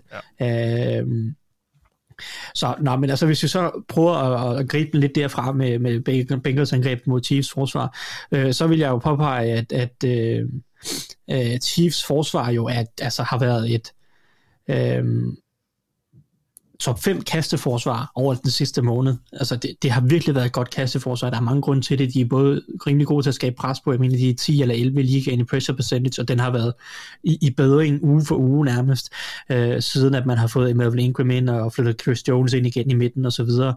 Øh, så, så der er nogle gode ting der på, på i kasteforsvar. Og så deres cornerbacks, altså øh, Tavarius Ward var ude i en periode, han er tilbage og har spillet rigtig godt hele sæsonen. Faktisk en rigtig, rigtig dygtig cornerback. Øh, rigtig god historie. Øh, der, der må man sige, de vandt virkelig den trade med, med Cowboys, mener jeg, de traded med øh, ham, eller da de fik ham.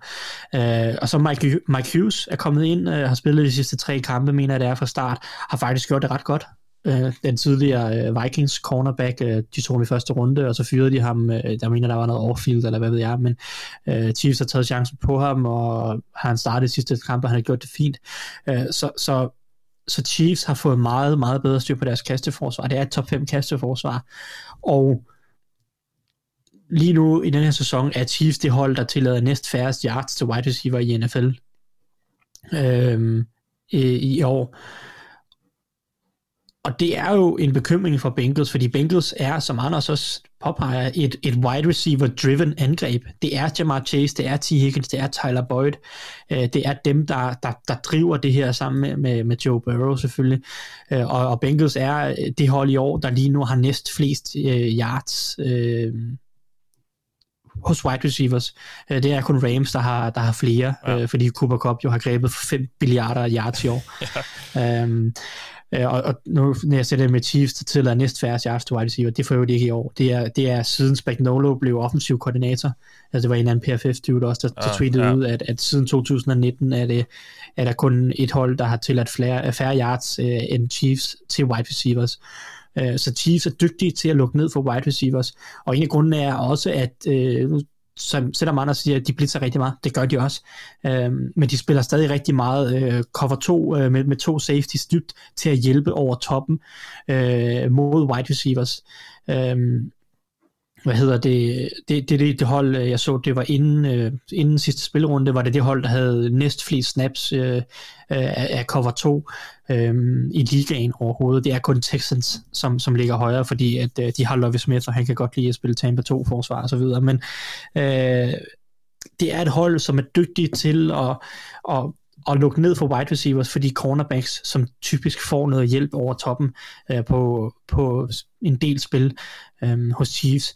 Og, og det, det, det kan jeg godt se som en udfordring for Bengals, hvordan de håndterer, hvordan får de løsnet Jamar Chase og T. Higgins, Tyler Boyd, måske den, der har det bedste matchup i midten af banen, det kan godt være, at han bliver meget vigtig igen, men T. Higgins og Jamar Chase, hvordan får de løsnet dem mod et par dygtige cornerbacks, der er velspændende lige nu, og et, et hold, der er dygtigt til at, at give hjælp over toppen. Øh, det er i hvert fald noget, som Chase virker til at have haft lidt problemer med i år, det er, når han, øh, når han ikke kan få lov til at vinde dybt lige så ofte. Mm. Um, ja. Så det, det er de problemer, jeg godt kunne se for, for Bengals øh, hvad hedder det, angreb. Altså, jeg, jeg fik selvfølgelig nævnt det her med, at Chiefs er rimelig gode til at få skabt pres på, og vi kan også selvfølgelig også nævne, at Bengals offensiv linje er rimelig ringe, så øh, den kan vi hurtigt lukke igen. Um, defensivt for Bengals, synes jeg, der er nogle udfordringer mod Chiefs, fordi Chiefs har det fire bedste kasteangreb i ligaen.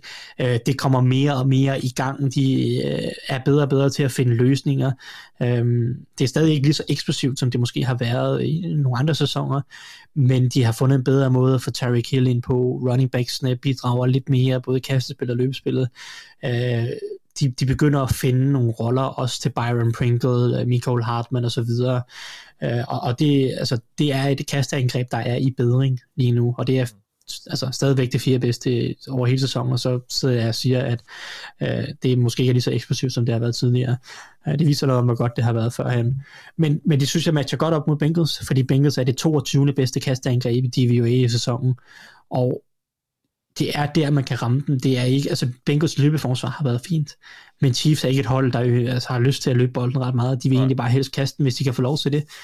Og, og, og så nævnte Anders også det her med Travis Kelsey mod, øh, mod, mod Bengals, fordi Bengals, jeg nævnte også i sidste uge, det var min matchup, det var Mark Andrews mod, øh, mod Bengals, fordi Bengals har været så dårlige til at håndtere tight ends.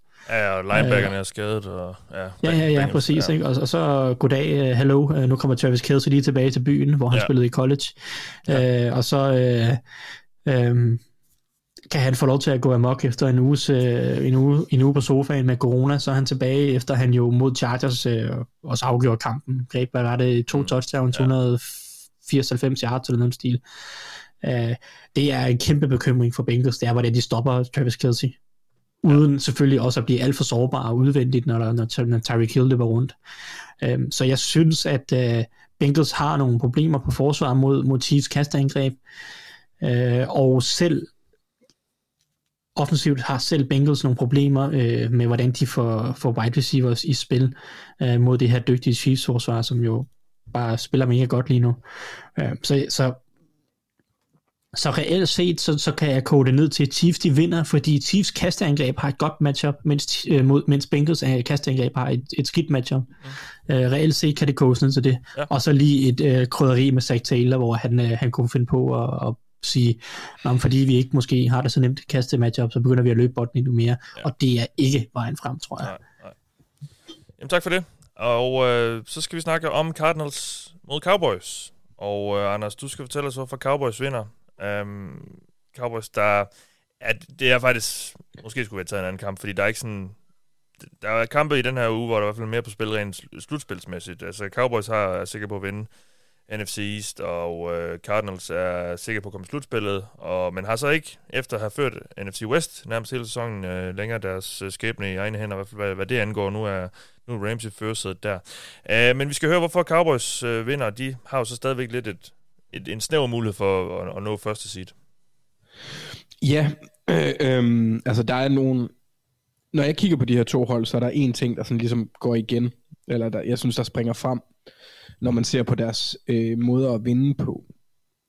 Og det er, at jeg ser, at Cowboys vinder lidt mere som et hold, mens Cardinals vinder lidt mere som individer. Øh, det synes jeg har været, har, har været over, overvejende kendetegnende for, for Cardinals i hvert fald under, under Cliff, Cliff Boys tid i Arizona, det er, at de har vundet på baggrund af, af rimelig gode individuelle præstationer, særligt fra Murray. Øh, hvorimod at Cowboys lige nu har så meget kvalitet på deres hold, at de kan vinde på alle måder. Altså, vi så dem også med en frem... Altså, jeg mener, de, de har John, John Fassel, øh, Bones, som special teams koordinator. Ja. De har gjort det godt. Deres defensiv har gjort det over al forventning. Altså, Dan Quinn, han må næsten være årets assistent øh, med, med, det, med det, han har lagt på banen der. Og så kan angrebet jo ramme topniveauet lige nu har de ikke umiddelbart skader, som kan gøre, at, de kan, de, at, at det ikke øh, springer frem alle deres tre top fire, undskyld, fire top wide receivers. Jeg skulle lige have Cedric Wilson med os. Øhm, deres øh, tight end kan gøre noget, quarterbacken føler et for, en form for pres der til den her weekend, hvor han i hvert fald ikke havde præsteret sådan ret højt ret i, altså sådan, i hvert fald statmæssigt havde han ikke præsteret på et ret højt niveau. Det synes jeg egentlig heller ikke, han havde, når man så kampene. Men Cowboys vandt. Øhm, og så er der bare et nøglematchup, som jeg ser til Cowboys overdrevet øh, fordel. Og det er den defensive linje mod Cardinals offensiv linje. Fordi Cowboys defensiv linje er fandme uhyggelig. De har fået, øh, de har fået Tank øh, Lawrence tilbage, Demarcus der, Randy Gregory, han kan spille på All-Pro-niveau fra tid til anden. Deres defensiv øh, tackle-rotation er relativt stærk med Neville Gallimore, Carlos Watkins og så øh, tredje rundevalget fra i år, Osa Odigizua. Altså, det, der er bare rigtig mange kombinationer at spille på, og der har jeg ikke engang nævnt øh, den alt overskyggende, eller det alt overskyggende samtaleemne, når vi rammer Cowboys for tiden, det er Micah Parsons, der også har været øh, fremragende. Øh, en, en, en, en speciel type spiller, som jeg mm. tror altså det, det at ham mod Kyler Murray er noget, jeg glæder mig helt enormt meget til at se også. Og der tror jeg faktisk, at, at han kan være et godt modsvar til, til nogle af den lille spirvips spiffige bevægelser. Øhm, så det, det er sådan set egentlig hovedpointen for mig, det er, at Cowboys er et hold med kvalitet over hele linjen, og så har de fordelen på hovedmatchuppet. Og det er den defensive linje mod den offensive linje. Plus, jeg ser ikke helt Kyler Murray, der er tilbage øh, i, i fuld vi gør efter den skade der. Nej. Øhm, så, så Cowboys øh, vinder, fordi de har den bedste defensive linje, og så lidt kedeligt, måske, de er det bedste hold, altså de kan vinde på alle mulige mærkelige måder, så hvis tingene ikke lige øh, matcher op på angrebet, så kan forsvaret steppe ind og vinde kampe, og, og, og så er der solid, altså det, det special teams taber der ikke kampen. Så, så har du rimelig mange måder, eller rimelig mange strenge at spille på en vej ind til sejr, og det kan gå mange veje for Cowboys. Ja. For det kan både blive en, hvor de faktisk præsterer at stoppe Cardinals øh, på angrebet, men det kan også blive et shootout, hvor begge angreb bare sætter point på tavlen. Og der vil jeg altså sige, der tror jeg mere på enheden i, i, i Cowboys frem for øh, individerne på, på Cardinals, for, hvor vi har set, altså Byron Murphy har haft gode kampe, men som Thijs nævnte i sidste uge, så siden J.J. Watt han har rådet af, der er det ligesom falmet en lille bitte smule. Ja. Jeg synes, det er blevet mere tydeligt, at det er individ, en individuelt baseret øh, rent forsvarsmæssigt. Når de gode spillere har gode præstationer, så spiller forsvaret godt, hvilket jo giver sig selv ja. i, i, i lidt hen ad vejen, men jeg synes bare, det er meget sigende for Cardinals. For, altså, der, der, så har vi Byron Murphy, der har nogle kampe, eller Buda Baker, der lige laver en pick 6, en af de to ting, som så øh, gør, at, at forsvaret er skide godt. Og der tror jeg simpelthen, at Dak, han er, han er klog nok til at undgå at lave dumme fejl. Ja, jamen tak for det. Uh, Thijs, du skal fortælle os, hvorfor Cardinals, der altså nu har tabt tre kampe i træk, for at rejse sig her og, og slå Cowboys. Ja, det er ikke den letteste opgave. Det er Nej. svært, når, når Cardinals er øh, inde i sådan en nedadgående spiral og kæmper, kæmper med skader og covid-19 og hvad ved jeg, de har, de har problemer med mod, mod et Cowboys hold, som Anders siger, øh, sidste uge fyret på alle cylindre. Øh, det er det, som jeg tror, Cardinals stadig må holde fast i, det er, at de skal hænge deres håb, det er, at det er et hold, der stadig er bedst mod kastet. Øh, overordnet set for sæsonen er de femmer i DVOA modkastet. Cardinals vil mærket. Og det kan godt være, at de har nogle skader nu her øh, noget på, på, på, på cornerback, og kasteforsvaret måske ikke har været så godt som det femte bedste øh, i, i de sidste uger eller en måned. Men det er stadig der, de skal hænge deres hat. Kasteforsvaret er stadig bedre end, end løbeforsvaret, og det er det er deres vej til sejr, det er, at de skal stole på den her secondary, de skal stole på Byron Murphy, de skal stole på deres to dygtige safeties, øh, uh, Buda Baker og, uh, og Jalen Thompson. Det er dem, de skal stole på, kan lukke ned, eller i hvert fald begrænse Cowboys kasteangreb uh, i en grad, hvor at, at de ikke bare eksploderer i hænderne på dem.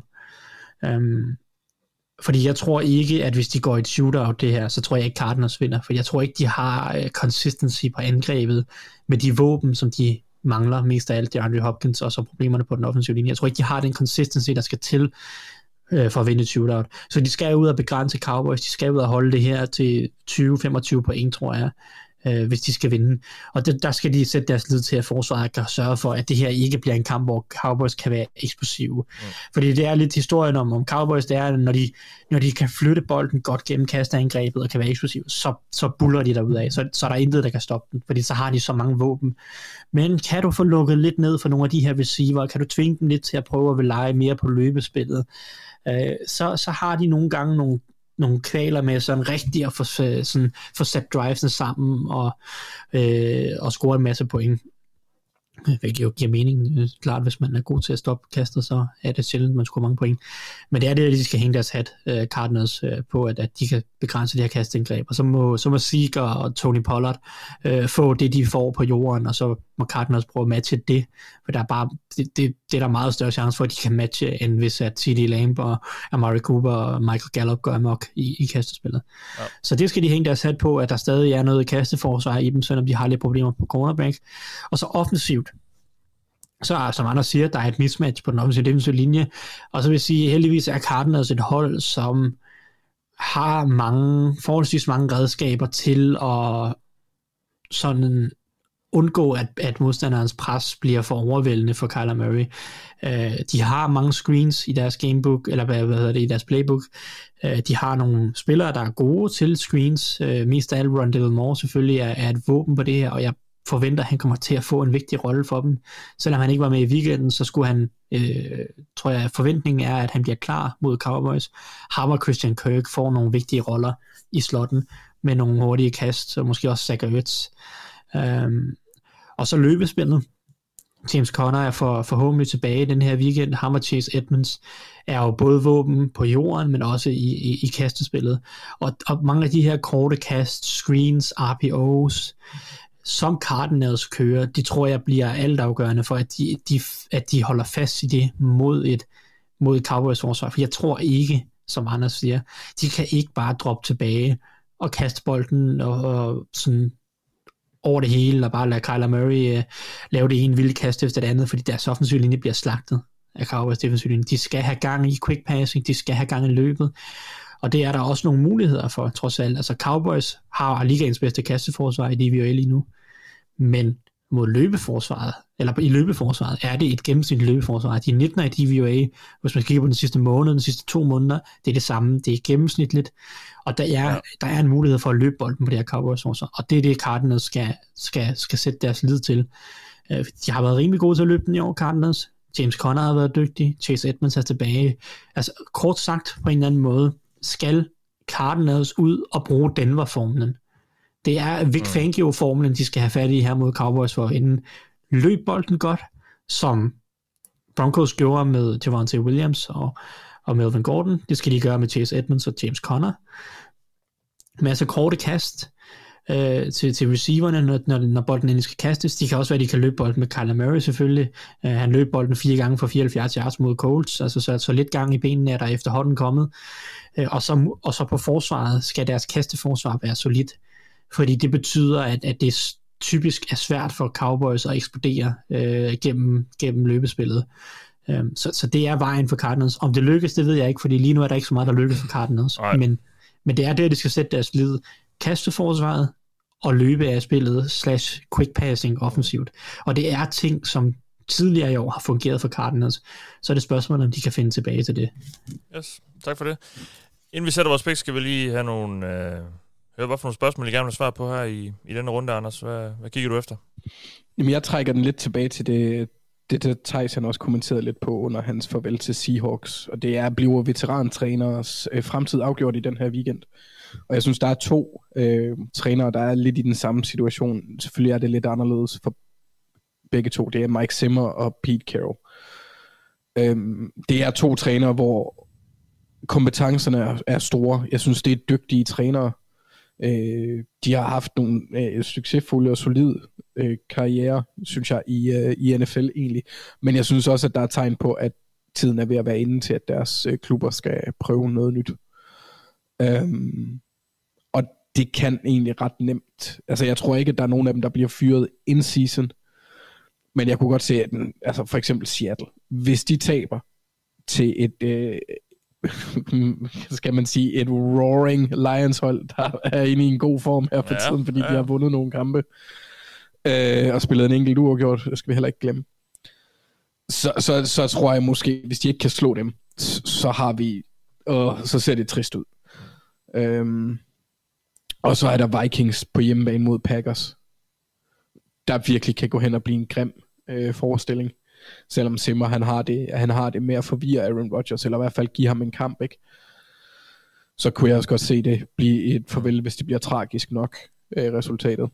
Og det er sådan set egentlig ved begge to. Ved, mm. ved Lions, der, øh, Lions Seahawks, der hvis Lions vinder, og, og, og holdet bare ikke virker som et... Fordi de burde jo... Altså Seahawks burde vinde, fordi de har Russell Wilson. Øh, Packers, Sådan Vikings, der... Hvad siger du? Sådan har det bare ikke været i år, jo.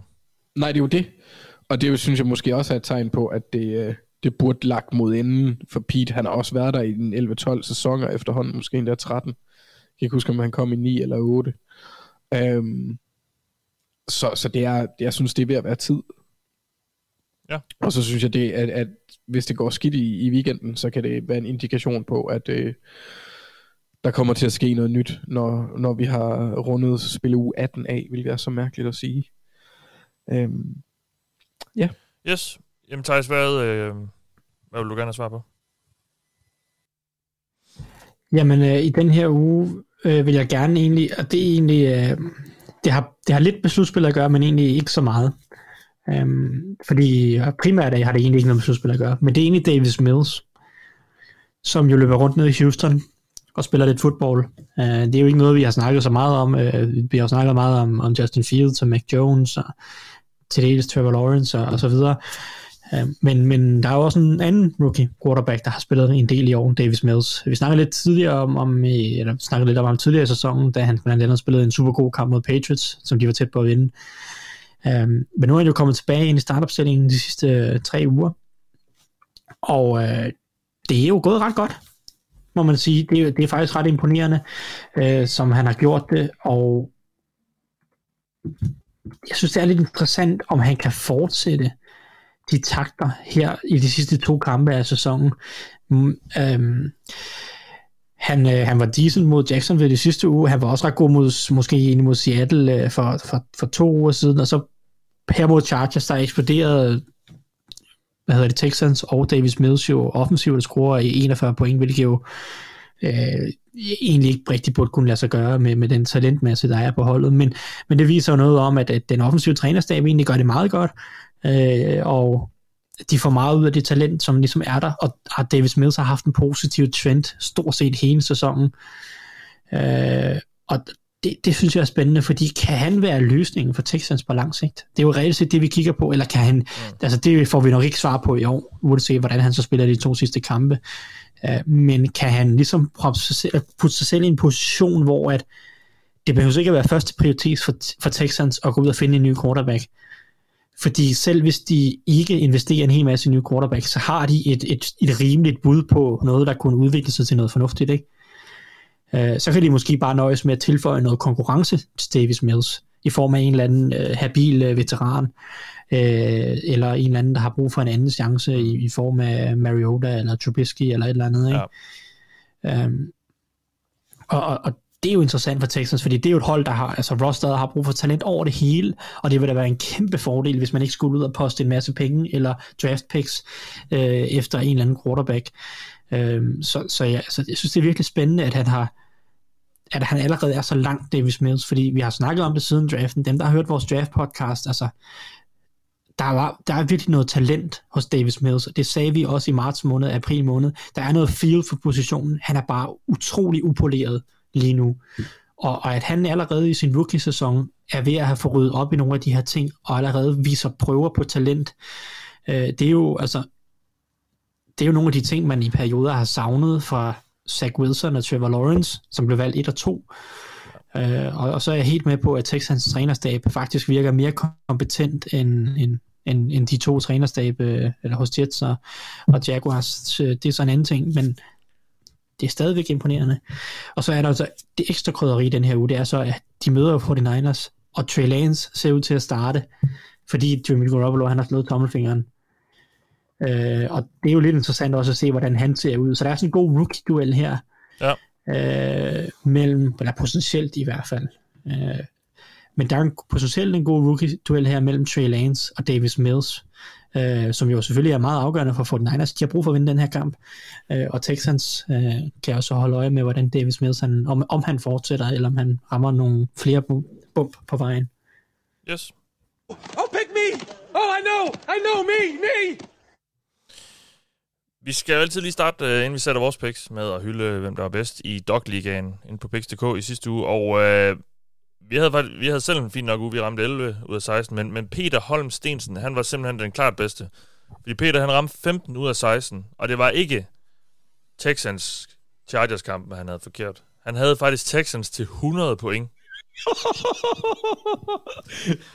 og jeg ved ikke, om det var en fejl, Peter, om du faktisk troede, du havde valgt Chargers. Jeg, jeg, jeg synes, det er sindssygt øh, skarpt set, hvis du øh, var så sikker på, at Texans ville vinde. Men øh, Peter var altså den bedste. Og øh, ja, vi ramte som sagt 11 ud af 16. Så vi kravlede op på 62,3% for sæsonen. Og jeg var lige inde og kigge. Øh, det er sådan noget med, at vi skal ramme 40 eller 41 ud af de sidste 45 kampe. Så, så det... Øh, blyanterne skal virkelig spidses nu, de her, øh, når vi skal sætte vores picks her i næste sidste runde i grundspillet. Og øh, ja, sidste uge var det jo jul, og der fik vi lidt julemusik. Nu er det, nu er det nytår, så jeg synes, vi skal have lidt, øh, lidt nytårsmusik. Øh, og der er jo kun én sang, man kan høre der. Så nu kommer der lige lidt svensk pop i ørene, mens vi så øh, finder ud af, hvem vi skal vælge her. Og vi starter med Washington mod Philadelphia. Anders, hvem tror du vinder? Det tror jeg, Philadelphia Eagles gør. Thijs, Jeg er enig.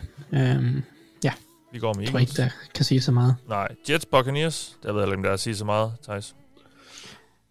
Nej, det er der ikke. Øh, Monica og Buccaneers, de, øh, de snupper den. Ja, Anders? Ja, det vil i hvert fald være årets opsæt, næsten, hvis de ikke gjorde. Ah, der har været mange i år. Har der ikke det? Ja, det har der. Og så er jeg også en der i sidste uge. Ja, Øh, men jeg vil stadigvæk sige, hvis Jets de slog Buccaneers, så det, det, det vil overraske mig mere end Texans Chargers. Ja, det er. Men Jaguars slog Bills tidligere over. Den tager, det er rigtigt. den tager, den tager stadig tager kagen kagen. for mig. Altså. Ja, hvad var det? 9-6? Det er rigtigt. en absurd Ja, kamp. lige præcis. 9-6. Vi går med Buccaneers her. Titans. Dolphins. En, øh, en vigtig kamp her, Thijs. Ja, og den er... Jeg synes, den er svær. Mm. Fordi jeg tror, det er to angreb, der får det svært. Og så er det lidt... Ja. Ja, det, er jo, det sagde jeg også om Saints og, og Dolphins-kampen i sidste uge, at det var to angreb, der ville få det svært, og så, blev, så viste det sig også, at Saints de så endte med at måtte starte i en book. Ja. Ja. Uh, det vidste vi jo så ikke på det Du tidspunkt. du vi- holdt på Saints. Vi, vi endte med at ændre den til Dolphins, men du holdt fast i Saints. Ja, det kan godt være, at jeg, gjorde det, men ja, men, ja, det, det, ja, det var også lidt coin flip. Ja. Ja. Jeg, jeg tror, at jeg den her uge, hvor at, øh, vi har to hold, øh, der tror, der får det offensivt, valg, så tror jeg, jeg vælger at gå med Dolphins. Okay. Jeg tager simpelthen og sætter min lid til, til Miami Dolphins her. Nu, det, det, det, det kan sgu godt være, at de vinder den her. Det, Ja, ja, det okay. tror jeg. Vildt nok. Anders? Eller det er jo en liga, men ja. Så Titans er lidt ramt. Ja. Ja, ja, altså Dolphins er jo... Det ville simpelthen være så tragisk, hvis de ikke kom med i playoffs med den stime af sejre, de har haft. Sådan en historisk stime af sejre. Øh, jeg tror også lidt på Dolphins her. Øh, Mm. Jeg tror, deres forsvar er lidt bedre. Kun gået med udholdende indtil videre. Patriots Jaguars. Jeg tror ikke, vi gør det nu. Patriots Jaguars. Anders? Patriots, Thijs? det er godt gættet. Tilbage på sporet for Mac Jones og company. Ja. Ja. Går med Patriots. Colts Raiders. Thijs? ja, den bliver interessant, fordi der er nok rimelig stor sandsynlighed for, at Wentz ikke er med, og ja, Ja, der er jo, altså de her coronaprotokoller er blevet ændret, sådan, så det, man kun skal se ud i fem dage. Så han kan sådan set godt nå at blive clearet til søndag. Ja, Det hvis han ikke er stadig er syg, eller hvis han, ikke han er er jo ikke vaccineret, så han kan jo godt blive lidt mere syg end, end Ja. nogle af de andre. Ja, det er jo det. Mm-hmm. Ja, Um, men, men altså hvis Wentz var med, så ville jeg jo sige Colts. Jamen, så, så lad os lave den, at vi siger... Altså, vi kan godt have en buffer på den. Altså, så sige... Uden, hvis, du, hvis, hvis du i hvert fald ender med at sige uden Coles, så, så går du, eller uden Wentz, så går du med Raiders. Ja, det, det ved jeg ikke engang med. Ej, ved du hvad, jeg tror, jeg siger Colts uanset hvad. Okay. Jeg tror, jeg tror godt, de kan løbe bolden på det her Raiders forsvar uanset hvad. Og det, ja. det kan godt være nok, fordi Colts forsvar spiller godt. Og Raiders, de mangler offensiv våben. Ja, Raiders, som, øh, som faktisk ikke er elimineret fra slutspillet endnu. De har stadig en mulighed, mulighed så de spiller jo stadigvæk for, for det. Men det, det virker ikke som hold, der er sindssygt meget øh, gejst i på en eller anden måde. Nå, øh, Anders? Ja, Colts Raiders. Jamen altså, jeg tager også Coles, men det jeg er mere bange for, det er ikke så meget Wentz-situationen. Det er mere den offensive linje, hvor Glowinski, Smith og, og Quint Nelson også er på covid-listen. Ja. Hvis de ikke når at komme tilbage, så... Altså, fordi... Som Thijs lige kort nævnte, jeg tror godt, at, at Coles kan vinde den her kamp ved at løbe bolden, for Ja. at være helt ærligt. Så jeg tror egentlig også, at Sam Ellinger, han kan godt gå hen og vinde den her kamp. Han skal bare ikke fuck det op. Det var også derfor, jeg synes, det var et spændende matchup. Øh, hvis han kommer til at spille, er, det jo altid sjovt at følge rookie quarterbacks. Øhm, Ja. ja. Men jeg tager Coles. Jeg tager Coles, Ja. uanset hvad. Vi går med Coles. Så er det Bengals Chiefs her. Anders? Jeg vil, jeg vil lige sige en ting, Mathias. Jeg ved ikke, om du hørte det. Da Thijs han var i gang med at skulle snakke lidt om hans spørgsmål, så kunne vi høre sådan en uh, Facebook-pingelyd, Ja. der lige sendte ham ud af fokus i to sekunder eller sådan noget. Det var, det var mig, der var ved at rose Joe Burrow. Nå, øh, okay. via Facebook. Så Nå, det, du, det, er, jeg kan Korrekt. simpelthen ikke stoppe. du kan godt, bare, du kan godt få lov til at skifte, øh, skifte hold, hvis det er. Ja, nej, det kunne jeg aldrig finde på. Nå, Nå, jeg okay. tror, jeg, jeg, jeg må ærlig om lige den her gang, jeg tror Chiefs tager den. Ja. Jeg er ked af det. Ja, Anders? det. Eller Thijs? Ja, altså det... Jeg håber virkelig, at Zach Taylor han bare giver den gas her, og bare øh, lukker øjnene og siger, Joe Burrow, do your thing.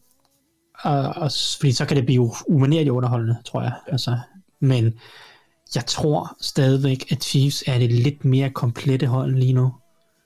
Øh, Så, så jeg, jeg går med Chiefs også. Mm. Men øh, det, jeg, håber, jeg håber Bengals også, fordi det vil også det vil også, hvis de kan lege med her og vinde, så vil det også virkelig åbne slutspillet, fordi så, så er det jo et hold, som, som har det der topniveau, der skal til. Ja, ja. Mhm. Mm-hmm. Yes, vi går med Chiefs. Bears, Giants. Det var en kedelig kamp. To, Ja, man kan jo to snakke om, er slutspils mest- eliminerede hold.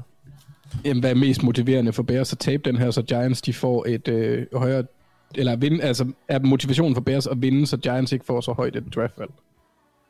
Nå, fordi ja, når jeg med, med Fields-handlen der, ja. Ja, ja. Så- det tror jeg ikke, de, tæ- det, det tænker spillerne jo helt sikkert ikke over. Nej, det tænker jeg sgu heller ikke, men altså, Giants kan jo risikere, øh, risikere eller de har en chance, risikere det forkerte ord, ja. for at have to meget, meget høje draftvalg. Ja, det er rigtigt. Men, men Jeg altså, hvis vi på kigger Bears. på... Ja, okay. Ja. Thijs?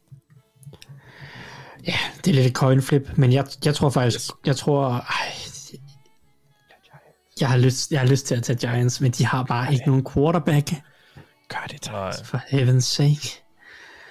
Jamen lad mig sige det sådan her. Selv Ja. hvis du tager Ja. Giants, så går jeg med Bears. Ja, men jeg går også med Bears, Ja. ja. så det vil jeg bare lad os bare tage den der. Jeg var bare fristet, men de har bare ikke nogen quarterback, Nej, det kan bare være nej. lige meget. Så, altså. Ja, ja, ja. Nå, vi går med Bears. Bills, Falcons her. Thijs?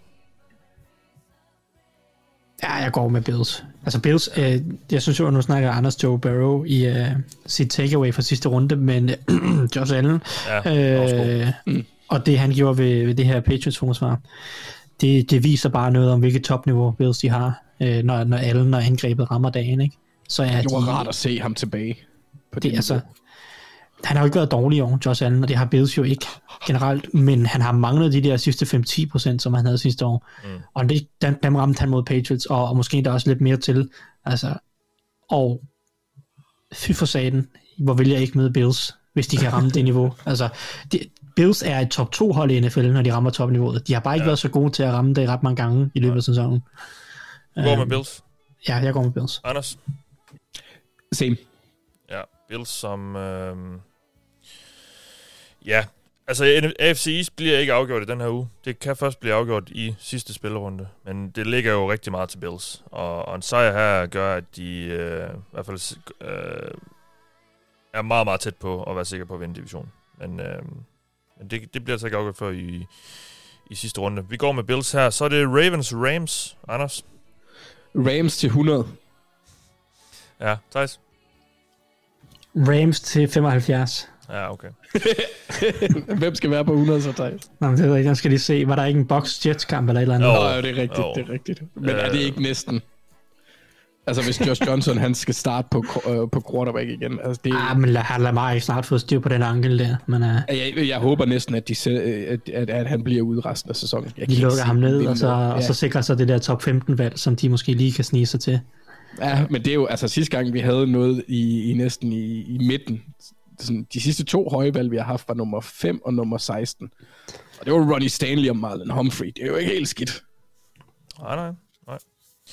Rams, der er jo... Øh, nu skal jeg lige se. Ah, men så er der er de ikke sikre på at vinde NFC West, men øh, det er meget, meget tæt på. Um, men sejr og et Cardinals nederlag måske. Skal jeg lige se. Ja, det burde- det burde ja, gøre det, så, så vinder de uh, NFC West i den her runde. Ja, Rams. Nå, jamen, øh, vi er nået til 49ers Texans. Thijs? Ja, men jeg, jeg, jeg går med 49ers. Selvom at Texans jo er lidt på en winning spree her, så, um, så må det ikke, at uh, 49ers lige får gang i det igen. Og, ah, det er også Trey Lance, det, jo- det gør det jo noget forudsigeligt, må man Ja, sige. det er det. Hvi- Hvis han spiller vel at mærke, det er der Ja. jo stadig ikke meldt noget ud om, men det, det peger lidt den retning. Jeg går, jeg går med 49ers. Ja. Lad, os, uh, lad os gøre det. Anders? Det gør jeg også. Chargers Broncos. Anders? Chargers. Thijs? De er de eneste, der har noget at spille for. Ja. Så Ja, rigtig. jeg, jeg er enig. Det, Ja, ja, Bro- Broncos får simpelthen ikke nok ud af det angreb til, at, at de kan vinde den her kamp. Saints Panthers. Thijs? Ja, hvem start, uh, Saints, uh, hvor mange spillere har de på holdet? Uh, Jamen, de, må jo få nogen, de må vel få nogen tilbage til den her Ja, kamp. det, det er jo lidt det. Um, altså, jeg tror, jeg siger Saints, fordi jeg tror simpelthen ikke, Panthers skal flytte bolden offensivt. Det har de ikke været i stand til de sidste 5, 6, 7 kampe, og hvorfor skulle de så kunne det mod, hvorfor skulle de kunne det mod Saints forsvar, der er godt? Um, så, så jeg må gå med Saints, tror jeg, men det er, det, det er da, det, jeg vil hellere lade være med at vælge nogen som helst vinder. Ja, altså, der er i hvert fald en del, der kom på den her kroneliste i sidste uge, så de, de burde jo være, kunne komme af den igen inden længe. I hvert fald inden søndag nok, mm. formentlig. Øh, Thijs, du gik med Saints? Ja. ja. ja øh, Anders? Jamen, jeg har det lidt på samme måde som Thijs. Altså, det er en kamp, hvor alt, alt i hovedet siger Saints, men så er der covid-ting. Men nej, either way, så vil jeg nok sige Saints. Men ja. det er jo den samme, det samme resonemang, som man altid har med Saints der. Deres forsvar kan være godt. Ja. Vi går med Saints. Og det er nok. Lyder det til. Seahawks Lions. To eliminerede hold også. Anders? The Fighting Biden Kneecaps. Okay. Ja, Thijs? Simpelthen Detroit Lions, som jo også okay. spiller bedre, lidt bedre fodbold. Ja, jeg går med, sige, jeg går med Seahawks. Ja, de, har vel, det... de får vel også Goff tilbage, kan de? Jo, oh, det må de gøre. Jo, må det ikke. Øhm, men altså, de kæmper jo bragt, ja. Lions. Det er, ja, ja. Jo stadig, det, er jo, det er jo stadigvæk uh, the silver lining uh, for dem, at uh, der er noget knist i holdet. Ja, ja, ja. Uh, jeg, jeg går med Seahawks, tror jeg. jeg tror, Nå, du går med Seahawks? Nå, okay. Jeg går med Seahawks. Jeg tror, de, jeg tror, de hiver den hjem, den her. Ja. Nå, men jeg synes, sejr her jeg synes lige, det lød som om, du vil gå med Lions. Nej, nej, med ros til Lions, men jeg tror, Seahawks vinder den her. Okay. Jamen, så er det mig, der er tiebreaker. Jeg ja. bliver næsten nødt til at gå med Seahawks, tror jeg. Ja, det, det gør jeg. Men, det er også øh, lidt mere betryggende, at du går med andre end mig i tiebreakers. Ja, det er det, det er det. Nå, nu er vi nået til uh, Dallas mod Arizona Cardinals. Dallas Cowboys uh, mod Cardinals. Og uh, vi skal lige være på pas nu her, fordi Cardinals er vi elendige til at ramme på. Vi har kun ja. ramt en tredjedel af kampene. 5 ud af 15 kampe, Cardinals kampe, har vi ramt rigtigt på i år. Og øh, hver gang vi ikke har taget dem, så er de vundet. Ja. Men, men, men altså... Men, men altså, ja. Apropos upsets of the year, ikke, så kunne Lions, eller så kunne Cardinals jo for eksempel lade være med at tabe til Lions, ikke? Det ville ja. da være, jo, jo. Det ville ja, være det. mega rart. Ja. Um, men altså, jeg, jeg, jeg bliver nødt til at stole på at øh, ikke kigge på statistikken, bare ja. hver eneste uge gå til det med ja, samme ja, sind, ja. Øh, med samme mindset, og jeg går med Cowboys i den her uge. Ja, Anders? Det, de er bare bedre hele vejen rundt lige nu. Altså i teorien, så altså, hvis jeg vælger Cowboys, så vinder Cardinals, eller hvordan? Jamen altså, hver gang vi ikke har, har valgt Cardinals, det, vi har, der er fem gange i år, hvor vi ikke har valgt Cardinals, okay. og hver gang har de så vundet. Men, altså, Jamen, så er det men, men, men vi, kan jo ikke gå, vi kan jo ikke gå ud fra det som også, Thijs. Vi bliver nødt til at, at tage det jo det er rigtigt. Ja. Øh, men ellers så er det jo en rigtig en fremragende episode af Det Ovale Kontor, øh, direkte til Peter S. Krohmann, der vinder en kop for Justin, ja. er Justin Aber nævnt, og så er han selv Cardinals fan. Ja, det, det, det er en stor uge. Ja, og jeg vælger Cowboys. Ja. Så Cardinals, de vinder i weekenden. ja, det gør de jo så, åbenbart. Ja. Tillykke til Peter med Jeg en, tror for øvrigt, øh... Peter ikke, jeg tror for øvrigt, han er gift med en Lions-fan, så jeg ved ikke, hvordan... Hvor oh, ja, det er rigtigt. jeg, jeg, tror, jeg ved ikke lige, hvordan det foregik der, da Lions de slog Cardinals, men uh, ja. ja. det må være så hyggeligt. Vi er nået til Packers mod Vikings, og jeg tror, Packers, kan de ikke clinch uh, NFC første seed nærmest med en sejr? Det tror jeg. Uh, hvem tror vi på her? Anders? Packers. Ja. Ja, Thijs? Ja, ja, jeg går også med Packers, men øh, det kunne jo være Vikings-agtigt at vinde den her. De vandt vel den ene i den første, gjorde de ikke?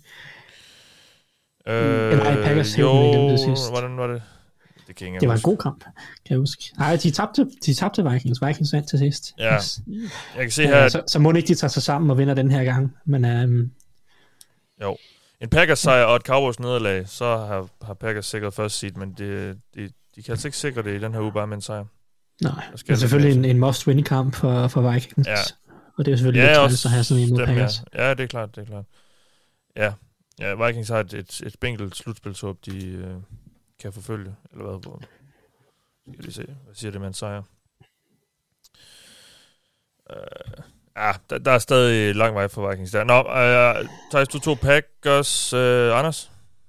Det gjorde jeg også. Ja. Tror jeg. Eller Sidste, det gør jeg, i ja. hvert fald. Sidste kamp, Steelers-Browns. Thijs? Ja, men jeg tror, at uh, jeg tror, Cleveland Browns vinder. Ja. Anders? Men det er sjovt, fordi jeg kunne godt se det som en kamp øh, i forhold til, hvordan sæsonen har forløbet i år kontra sidste år hvor Steelers ender med at fuck det hele op for Browns. Nu hvor Browns sidste år fik deres første sejr i playoffs, jeg ved ikke hvor længe ved at bøllebank et turnover prone Steelers hold, så kunne jeg godt se Steelers bare ødelægge det hele for dem i en, i en kamp, hvor de ikke burde vinde. Altså de burde ikke være favoritter. Så jeg, jeg, min fornemmelse siger Steelers. Okay. Altså, jeg tror, det bliver en, en umanerlig afskyelig grim kamp. Altså, Ja. Det bliver... Det har du helt ret i. Med mindre Browns, de øh, møder op på angrebet, det er der selvfølgelig en mulighed for. Øh, så kan det godt være, at det bliver kønt for det ene hold, men Og Browns er jo efterhånden ved at være coronafri. I hvert fald som Ja. vi sidder her. Uh, Nu må vi se, om, om Baker han overlever øh, ja. indtil på søndag. Han har angiveligt fået dødstrusler på de sociale medier. Ja. Jamen, øh, jeg går med Browns. Og så tager vi dem. Og det var det for denne omgang. ja, det er Ovale Kontor. Du har lyttet til mig. Jeg hedder Mathias Sørensen. Med mig har jeg haft Anders Kaltoft og Thijs Joranger. Godt nytår, og vi lyttes ved på den anden side.